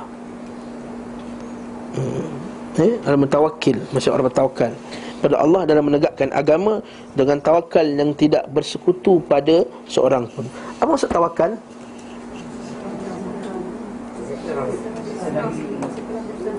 Hmm, kata Ibn Qayyim dalam kitab dia Madarijus Salikin Sidqul i'timadi ala Allah Fil jalbil masalih Wa dar'il mafasid. Ba'd uh, Eh, benarnya iktimad dia benarnya sandarannya kepada Allah di dalam mendapatkan sesuatu manfaat sama ada manfaat dunia ataupun manfaat akhirat ataupun menolak satu kemudaratan sama ada kemudaratan di dunia ataupun kemudaratan di akhirat setelah mengambil asbab. Ha, itu maksudnya kata tawakal iaitu tawakal sekali lagi saya ulang iaitu benarnya sandarannya kepada Allah kebergantungannya kepada Allah di dalam mengharapkan kebaikan di dunia ataupun kebaikan di akhirat ataupun dalam menolak satu keburukan sama ada keburukan di dunia ataupun keburukan di akhirat setelah menjalankan asbab setelah menjalankan sebab ha. Uh, kenapa yang kita tengok banyak orang yang silap dalam tawakal ni dia selalu tawakal dalam urusan dunia semata-mata. Betul tak? Nak pergi interview kata tawakal lah. Ha, aku dah aku dah prepare ke tawakal. Ha, nak kahwin kan? Tawakal lah tak kisah lelaki ni nampak okey baik. Tawakal lah insya-Allah baiklah kot. Ha, kan? Ataupun uh, nak beli kereta ke ataupun nak musafir ke dapat kerja kat mana dapat kerja dekat Qatar ke mana kata okeylah tawakal lah. Tapi orang lupa tawakal terhadap perkara-perkara akhirat. Contohnya tawakal kata Ya Allah ya Tuhan aku, bertawakal kepadamu Ya Allah. Hari ini aku dapat sembahyang subuh berjemaah. Besok aku belum tentu lagi Ya Allah. Ya, Hati aku ni terletak pada milikmu Ya Allah. Oleh itu kuatkanlah jiwa aku Ya Allah. Esok hari Untuk aku bangun sembahyang subuh. Tawakal juga dengan menjalankan sebab Jalankan sebab contohnya bangun tidur awal Pasang jam kunci elok-elok Tak makan kenyang sangat malam-malam Lepas tu aa, Macam-macam lah ha. Itu semua faktor-faktor yang menyebabkan terbangun subuh lambat lah tu ha? Ha? Tengok TV sampai satu pagi contohnya ya? Main Facebook sampai satu pagi ha, ya, Kat situ cuma benda-benda yang menyebabkan Akan kita terbangun lewat Jadi kat menjalankan asbab Bersama dengan sedekul iktimat bergantungnya kepada Allah SWT Itu maksud tawakal yang sebenar. Bukan tawakal dunia je. Sebab tu kita tengok Orang yang bertawakal Contohnya uh, Saya nak Album baru saya dah dikeluarkan Kita bertawakal lah kepada Allah Macam mana jualan dia nanti. Ha, Itu kan tawakal. Tawakal bukan dalam maksiat.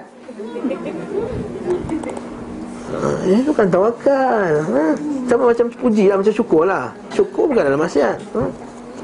Dan segala puji bagi Allah menang juga akhirnya. Kami uh, anugerah ni kan uh, anugerah ni. Terima kasih lah Allah Taala apa semua. Macam orang kafir eh dia kata. Orang kafir macam tu bila buat tu benda yang yang yang, yang teruk tu. Alhamdulillah lah segala puji bagi Allah. Dia ada lagi iman dia kepada Allah Taala. Tapi silap lah kita kata. Tu silapnya tu kita tak uh, syukur tu tak kena. Jadi tawakal juga. Tawakal tidak dalam perkara maksiat. Aku nak pergi aku nak pergi merompak rumah ni kita tawakal lah. Ha itu kan tawakal Mana ada orang tawakal dalam maksiat. So selepas apa tadi? The definition tawakal Selepas mengambil sebab. Mengambil? Sebab. Mengambil sebab maksudnya dalam dunia ni Allah Ta'ala jadikan sebab dan musabab kan? Kan? Allah Ta'ala jadikan sebab. Lepas tu Nabi kata seorang Arab Adui itu kata Ya Rasulullah Aku nak ikat unta aku nak tawakal kepada Allah? Ha, kan? Dia kata ikatlah aku dan tawakal. Ha, Ini ma'ruf hadis biasa kita dengar kan? Nak ikat unta ke tawakal? Ikat dan tawakal. Maksudnya ambil sebab kemudian tawakal ha, Kerana um, bertawakal tanpa mengambil sebab Itu ialah tawakalnya ahli-ahli sufi yang melampau. Sebab tu kita tengok dari setengah-setengah ahli sufi Kalau kita baca ha, Setengah-setengah doang kata apa Guru kami bila pergi haji Tak bawa bekal apa pun Jalan macam tu je.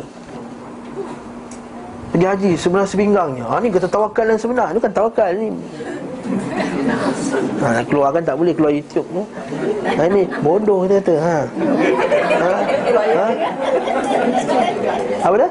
Itu tak berakal. Tu tak berakal. Tu tak ha, bukannya bijak. Allah Taala kata dalam Quran, "Wa tazawwadu fa inna khairaz zadit taqwa." Berbekal-bekallah kamu. Sesungguhnya sebaik-baik bekal adalah takwa. Tazawwadu, tazawwad. Nabi SAW pun tazawwad. Nabi SAW pun mengambil perbekalan untuk musafir ha, Ini kita kata mana datang ni? Tawakal ni. Kita kata ini bukan Ini bukan ahli sunnah. Ini kata orang yang hulu melampau dalam Dalam bab ni. Al-Mahi, Al-Hashir, Al-Muqaffa dan Al-Aqib. Sebab apa disebut empat sekali dalam ni? Sebab dalam, tak dalam satu hadis kan? Adapun Al-Mahi, Al-Hashir, Al-Muqaffa dan Al-Aqib telah ditafsirkan dalam hadis Jubair bin Mut'im Al-Mahi adalah orang yang Allah Ta'ala hapuskan dengannya kekafiran ha. Betul kata Nabi Kekafiran tidak pernah dihapus dengan sebab satu ciptaan Al-Khalq Sebagaimana yang dihapuskan dengan sebab Nabi Muhammad SAW Maksudnya kata apa? Tidak ada makhluk yang diciptakan Allah Ta'ala Yang berjaya menghapuskan kekafiran Macam mana Nabi Muhammad SAW ha? Waktu Nabi Muhammad SAW nombor satu Dalam uh, tujuan dakwah dia ialah Menghapuskan segala bentuk syirik. Ha? Masa saya sebut hadis yang biasa saya lu baca kan? Hadis berkenaan dengan Zil Khilsah tu. Satu berhala yang dipanggil Zil Khilsah kan Sebenarnya sebut hadis tu Di, di, di Daus, di kabilah Bani Daus. Ha, di, di utara Yaman dahulu Utara Yaman di antara Yaman dan juga Taif tu Ada satu puak namanya puak Daus. Dulu mereka ini menyembah satu berhala Nama berhala tersebut ialah Zul Khilsah Zul Khilisah ni panggil Ka'batul Yaman Dia panggil Ka'bah Yaman. Iaitu orang-orang ketika tu dia, dia keliling dekat berhala tu Macam macam tawaf apa semua seperti yang dilakukan oleh sebagian ahli ahli bid'ah sekarang di kubur Nabi Hud di Yaman juga. Jadi mereka pun tawaf-tawaf-tawaf kat kubur tu, kali Nabi sallallahu alaihi wasallam kata, "Man yurihuni min dhil khirsah?" Sesiapakah yang nak mengamankan jiwaku daripada Zul Khirsah ni? Maksudnya Nabi tak suka adanya berhala tersebut. Lalu Jabir bin Abdullah Al-Bajali bersama dengan 300 orang sahabat, ditambah lagi setengah riwayat kata tambah lagi 200 orang pergi menghapuskan berhala Zul Khirsah ni. Sehingga Allah Ta'ala kata Ya Allah Tuanku jadikanlah Jabir bin Abdullah ini hadiah mahdiyah Iaitu berkatikanlah Jabir bin Abdullah Kerana menghapuskan berhala tersebut. Ha? Lepas tu nampak Nabi dia nak berhala itu ter- terhapus. Jadi kalau dekat negara tu Islam menang Hapuskan jalan berhala-berhala. Kalau tak ada orang kafir nak sembah. Ha? Lepas tu bila Taliban dulu hapuskan berhala dekat Bamiyan tu kan Bukan orang sembah pun Biar dia hapuskan Nak UNESCO, UNESCO benda lagi Ini syirik kepada Allah Ta'ala UNESCO kata UNESCO ke syirik kepada Allah hapuskan. Apa tu punca syirik perlu dihapuskan, perlu dia apa kata orang. Hmm, tapi kalau tempat tu masih lagi digunakan sebagai tempat ibadah, antara salah kita pecahkan pula. Ha, macam setengah-setengah rumah ibadah yang masih lagi kekal ni. Mungkin ayat ni nampak macam ekstrim, tapi inilah hakikat sebenar dakwah Nabi sallallahu alaihi wasallam. Nabi masuk Mekah Nabi kekalkan ke? Ini kisah sejarah ni. Pergi kita simpan berhala dekat satu tempat. Mana ada? Nabi musnahkan, pecahkan. Sebab itu tanda syirik Tak ada benda yang paling Allah Ta'ala Betul Ali kata Aku ni tidak diutuskan. Nabi SAW Melainkan apa? Bila aku dapat sanaman illa pamastah Bila jumpa je berhala Aku akan hapuskan. Jadi tak boleh ada berhala di rumah. Jangan letak patung ke apa Tak di rumah haram. Inna Allah la, innal malaikata la tadkhulu baitan fihi kalbun wala surah. Allah Ta'ala malaikat tidak akan masuk dalam rumah yang di dalamnya ada gambar ada patung-patung dan gambar-gambar. Maka sini kita kata Nabi SAW penghapus kepada kesyirikan. Nabi SAW adalah penghapus kepada kekufuran. Jadi itu dakwah utama Nabi. Oleh itu kita ni sebagai umat Nabi Muhammad SAW Nombor satu ini dakwah kita. Dakwah kepada tauhidkan Allah Subhanahu wa taala. Berapa ramai orang di antara kita ni Salat, zakat, puasa, haji Pergi umrah, pergi umrah banyak kali. Pergi umrah 5 star, pergi umrah 3 star Pergi umrah 1 star. Semua umrah dia pergi. Tapi dia buat syirik kepada Allah Bertawassul kepada makhluk buat syirik beristighathah minta pertolongan kepada makhluk. Dia pergi umrah ni pergi ke kubur nabi minta kat kubur nabi ya rasulullah kurniakan aku anak. Ini syirik kepada Allah. Bahkan pergi kat gua kat, kat arafah pergi minta dekat dekat dekat uh, dekat dekat atas bukit tu Jabal Rahmah tu. Pergi sujud dekat tiang putih tu buat apa dia kata. Ha saksi saya Ustaz Syawal belakang tu. Ha dia selalu selalu saya selalu pergi umrah dengan dia. Pernah jadi dia pernah ada ejen syarikat umrah. Dan kita pernah tengok orang memang betul. Kita kata betul ke ustaz ada orang pergi sujud dekat tiang putih tu kita kata memang betul orang sujud dekat tiang putih tu. Membelakangkan kiblat. Subhanallah. Kita kata datang dari mana? Sujud dengan sujud. Literally masuk sujud itu juga dengan tempat-tempat yang lain seperti kubur-kubur Nabi, itu juga sujud pada para para, para wali, kubur-kubur para wali. Ya sebab tu kita ini berdakwah Nabi SAW ini yang kita kena start dulu. Kerana tanpanya akidah yang sahih, tanpa akidah yang sahih tak akan ada manfaat kita punya amalan yang lain. Innallaha wa ada hadis Nabi SAW Allah Taala tidak akan menerima amalan melainkan dia ialah khalisan lillah. Ikhlas pada Allah Subhanahu wa taala. Ikhlas ini ialah bersih daripada syirik. Itu dakwah dakwah Nabi Muhammad sallallahu alaihi wasallam. Suatu dah kata, kata Nabi, nanti akhir zaman nanti akan kembali manusia. La taqumus saah hatta tattaribu aliyatu nisa'i bani Daus haula zal khirsah. Dan hari akhirat nanti akhir zaman nanti akan kembalinya wanita-wanita punggung-punggung wanita puak Bani Daus akan ber, ber, ber, ber, bernari-nari di keliling berhala Zil Khilisah tadi. Maksudnya manusia akan kembali menjadi bersyirik kepada Allah. La taqumus saah hatta taqumu fi'atun min, ummati 'alal fil musyrikin. Tegak akan berlakunya hari kiamat melainkan akan kembalinya sebagian umat ini kepada syirik kepada Allah Subhanahu wa taala. Sebab beliau sallallahu alaihi wasallam diutus saat penghuni bumi semuanya dalam kekafiran kecuali sisa-sisa ahli kitab. Hmm. Itulah hadis Nabi SAW dia kata Allah Ta'ala kata aku melihat uh, manusia di dunia dan aku murka kata Allah Taala. Dan aku murka kepada yang Arab sama pun ada sama ada yang ajam. Sebab masa tu semua kafir. Melainkan sedikit di kalangan ahli kitab Hadis Nabi. Sedikit di kalangan ahli kitab masa tu. Mereka terkelompok kepada penyembah berhala Yahudi yang dimurkai Nasara yang sesat. Sa'ibah Dahriyah. Sa'ibah Dahriyah ni ada Sabi'in. Sabi'in tu yang sembah bintang Dahriyah Ataupun lebih tepat disebut Duhriyah. Betul kan situ? Ha? Duhriyah. Kata Syekh Salih, Syekh Salih Dia kata yang lebih tepat Duhriyah. Merujuk kepada puak yang kata Wama yuhlikuna illa dahr. Iaitu orang yang kata Tidaklah yang menghapuskan kematian eh, Kita ni hidup melainkan Hidup di dunia saja. Lepas tu bila mati Habislah.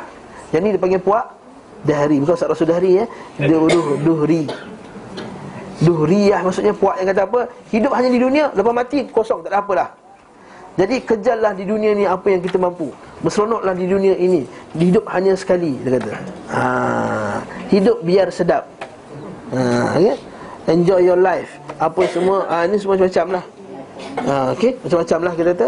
Jadi bila kita kata ini panggil puak duhriyah Sepatutnya bukan hidup hanya sekali Mati hanya sekali patutnya ha, Patutnya bukan hidup hanya sekali Hidup banyak lagi, panjang lagi hidup. Hidup alam barzah hidup lagi. Alam akhirat hidup lagi. Yang mati tu sekali je. Jadi mati tu yang Kena jaga ya. Yang tidak mengenal Rab maupun akhirat Penyembah bintang, penyembah api. Penyembah api agama apa? Majusi dan para filosof. Ni orang apa ni? Orang Yunani apa semua tu lah. Yang mencari-cari Tuhan dengan Pakai falsafah eh? Ha, para filosof dengan tidak mengenal syariat para nabi dan tidak pula mengakuinya. Tapi kesian eh sebagian daripada kita ni menjadikan akidah-akidah Aristotle apa semua ni sebagai usul akidah mereka, sebagai pokok akidah mereka. Bila Aristotle kata sesuatu yang wujud itu mestilah mempunyai arah, mesti bertempat, mesti uh, mempunyai jisim, mesti mempunyai jirim, mesti beranggota. Maka dia pakai kaedah Aristotle tadi itu kepada Allah Subhanahu wa taala. Jadi kesian dengan puak-puak macam ni, lalu dia kafirkan pula yang yang orang yang kata Allah Taala di atas arash. Sebab apa dia berakidah dengan akidah ahli al-falsafah. Ahli falsafah tu bahaya. Lepas tu kita ambil Islam ni daripada akidah macam mana para sahabat dulu berakidah, bukan dengan akidah para falsafah. Kalau buka kita akidah, rasa pening maksudnya bukan kita akidah lah tu. Itu kita falsafah. Ha? Ada kejap tak ada Lepas tu mustahil ada Lepas tu apa bertempat tak bertempat Berjirim, berjisim, ber, ber, apa semua. Ha, Dulu kami mengaji dulu kitab tu. Ha? Ya, pening rasanya. Berjirim, berjisim apa semua. Ha, Itu bukan kita akidah. Kita akidah ialah Allah Ta'ala kata Apa yang Nabi kata itu kita akidah. Jadi tuan-tuan nak beli buku Tanya ustaz dulu nak beli buku. Bukan beli baru tanya ustaz. Ha. Ini dia beli banyak-banyak satu beg Lepas tu letak kat ustaz Buku ni okey tak? Kita pun Allah Buku apa ni? Ha, buku ni pula ustaz okey tak? Ha. Lepas buku ni pula ustaz Saya tak ada masa Dah tak ada masa nak cek lah ha, Lain kali nak ni ustaz Saya nak beli buku dalam masalah hati Buku apa yang bagus? Ha, barulah kita beritahu Duit pun jimat Tak beli buku-buku yang sesat ha? Yang ni pergi beli buku Kisah-kisah seribu malaikat ha, Dekat Masjid India. Memang kitab tu kita sesat lah.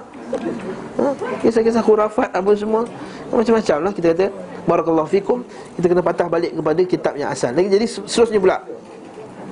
Allah SWT menghapus dengannya Dengan sebab Rasulnya Semua itu hingga agama Allah menjadi Unggul di atas semua agama. Huwallazi uh, Apa Anzala alaikal kitab uh, Asafan Asafan Asafan liyuzhirahu 'ala ad-din kullih wallazi arsala rasulahu bil huda wa dinil haq. Dan dialah telah, telah menghantar rasulnya dengan huda petunjuk dan agama yang benar.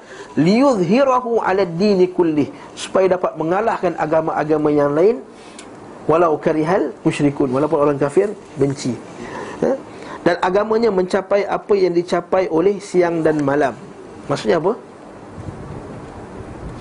Agamanya mencapai apa yang dicapai siang dan malam. Maksudnya Siang terbit daripada timur dan tenggelam matahari tenggelam dari barat. Maksud Islam sampai dari timur dan ke barat. Dan alhamdulillah Islam dah sampai dari timur dan sampai ke ke barat. Bahkan dalam hadis Nabi SAW hadis riwayat Ahmad, Nabi kata apa? Innallaha zawalil arda masyariqaha wa magharibiha. Allah Ta'ala telah membentangkan aku Dunia ini Satu hari Nabi pernah mimpi Ataupun Allah Ta'ala bentangkan depan Nabi Dunia daripada timur dan barat Dan dia kata tidak ada satu rumah pun Melainkan semuanya telah dimasuki dengan Islam Sama ada semua ahli yang telah masuk Islam Ataupun Islam tu dah masuk ke dalam Semua dah sampai Islam dekat dia. Bahkan Alhamdulillah sekarang kita ada Facebook, dari internet, dari TV apa semua. Bahkan orang dekat ujung-ujung dunia pun pernah tahu pasal Pasal pasal Islam. Alhamdulillah. Jadi mencapai apa yang dicapai oleh siang dan malam Serta dakwahnya berjalan sebagaimana perjalanan matahari Di seluruh pelosok negeri. Al-Hashir pula. Berasal dari perkataan Al-Hashr Yang bermakna menyatukan dan mengumpulkan Dialah orang yang dialah orang yang manusia akan dikumpulkan ke atasnya seakan beliau SAW diutus agar manusia dikumpulkan. Itu akhirat kelak nanti Allah Taala akan kumpulkan dia iaitu manusia semua akan kumpul Allah Taala kat Nabi SAW untuk mengharapkan syafaat Nabi kan. Kalau kita baca hadis tu panjang itu akhirnya dia jumpa Nabi Adam, jumpa Nabi Nuh, jumpa Nabi Musa, Nabi Ibrahim, jumpa Nabi Musa, Nabi Isa semua tak dapat bagi syafaat. Akhirnya Nabi Muhammad SAW dapat bagi syafaat kepada mereka dan mereka semua berkumpul pada Nabi sallallahu alaihi wasallam. Kemudian al-aqib iaitu maknanya yang datang akhir para nabi. Maksudnya al-aqib yang terakhir. Ya. Tidak ada sesudahnya seorang nabi pun kerana Al-Aqib adalah yang terakhir. Kedudukannya sama seperti penutup. Oleh kerana itu Beliau SAW dinamakan Al-Aqib secara mutlak. Maksudnya tak ada lagi dah Al-Aqib lepas dia Yakni datang sesudah para Nabi. Sebab itulah kita kata Nabi kata Anak khatamun Nabiyin Walaysa Nabi Ba'di. Aku adalah penutup sekalian Nabi Maka tidak ada Nabi selepasku Sebab itu akidah ahli sunnah Kita kata menetapkan Para ulama menetapkan Sesiapa yang mengatakan bahawa ada nabi selepas Nabi Muhammad sallallahu alaihi wasallam ataupun ada orang dapat wahyu selepas Nabi Muhammad sallallahu alaihi wasallam maka hukumnya murtad kafir dihukum bunuh. Ha, sebab tu Nabi nak pergi hantar Abu Bakar dihukum nak pergi berperang dengan Musailamah tu al-kadzdzab dengan uh, Mukhtar bin Ubaid. Ha, satu lagi orang nama dia oh, Mukhtar bin Ubaid. Nabi Nabi palsu ni. Okey, al-muqaffa pula yang terakhir maknanya sama seperti aqib, iaitu orang yang datang menelusuri jalan pendahulunya ataupun muqaffi. Al-muqaffi ni maksudnya orang yang ikut yang follow. Al-muqaffi kalau muttabi' ni ikut. Kalau al-muqaffi ni dia betul-betul ikut tapak kaki tapak kaki sama. Macam kata kalau orang jalan dekat pasir, ada kesan pasir dekat dekat tepi pantai kan kesan tempat kaki tu.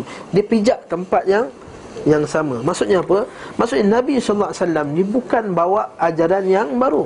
Ma kuntu bid'ah minar rusul. Aku ni bukanlah rasul yang pertama. Bid'ah minar rusul bukan bid'ah. Aku ni bukan yang pertama sekali di kalangan rasul. Ada nabi-nabi sebelum ni lagi dah. Jadi nabi ni ajak benda yang nabi sebelum tu ajak apa dia? Mentauhidkan Allah Subhanahu wa taala. Jadi nabi tak ajak, tak bawa benda yang pelik Lepas bila kita sebutkan dalam dalam banyak ayat Bila kita tanya Apa yang Nabi ajak? Nabi ajak kepada Tauhidkan Allah. Apa Nabi Isa ajak? Nabi Isa ajak kepada Tauhidkan Allah. Ha?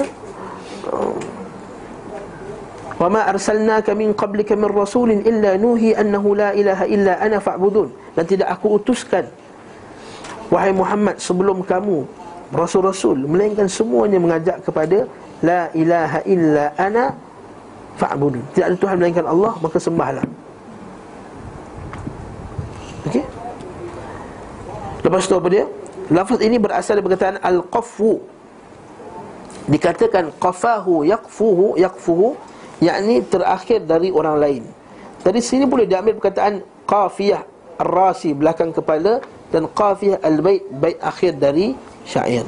Al-muqaffa adalah menelusuri orang-orang yang sebelumnya dari kalangan para rasul maka ia adalah penutup dan orang terakhir di antara mereka ha, Dapatlah nama Nabi.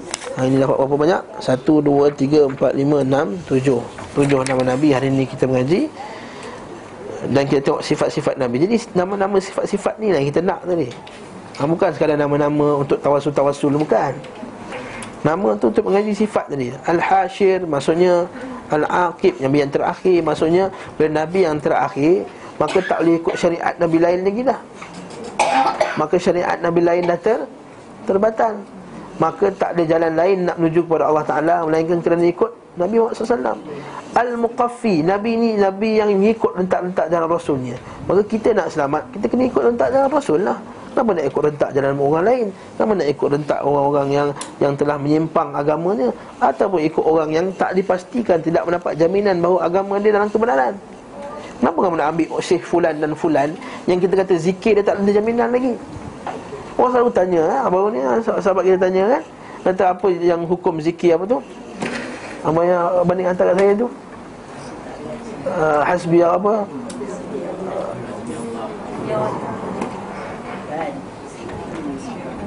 Hasbi Rabbi ha. Hasbi Rabbi Jalallah Ma fi qalbi. Apa tu nasyid tu lah Kita pun dengar juga kadang-kadang kan? Ghairullah Nur Muhammad Sallallahu Kenapa tak panggil Nabi punya? Hasbi Allahu la ilaha illahu alaihi tawakkaltu Wa huwa rabbul arshil azim. Hasbunallah wa ni'mal wakil wa ni'mal mala wa ni'mal nasir. Tu nak pakai Nabi punya. Dapat jaminan nak pakai yang tak ada jaminan lagi. Mana kita tak ikut Nabi? Nabi bukan mukaffak lah maksudnya. Nabi bukan yang terakhir lah maksudnya ada lagi yang terakhir yang lebih baik daripada Nabi sallallahu alaihi wasallam. Ha, lebih-lebih ustaz ni. Cukuplah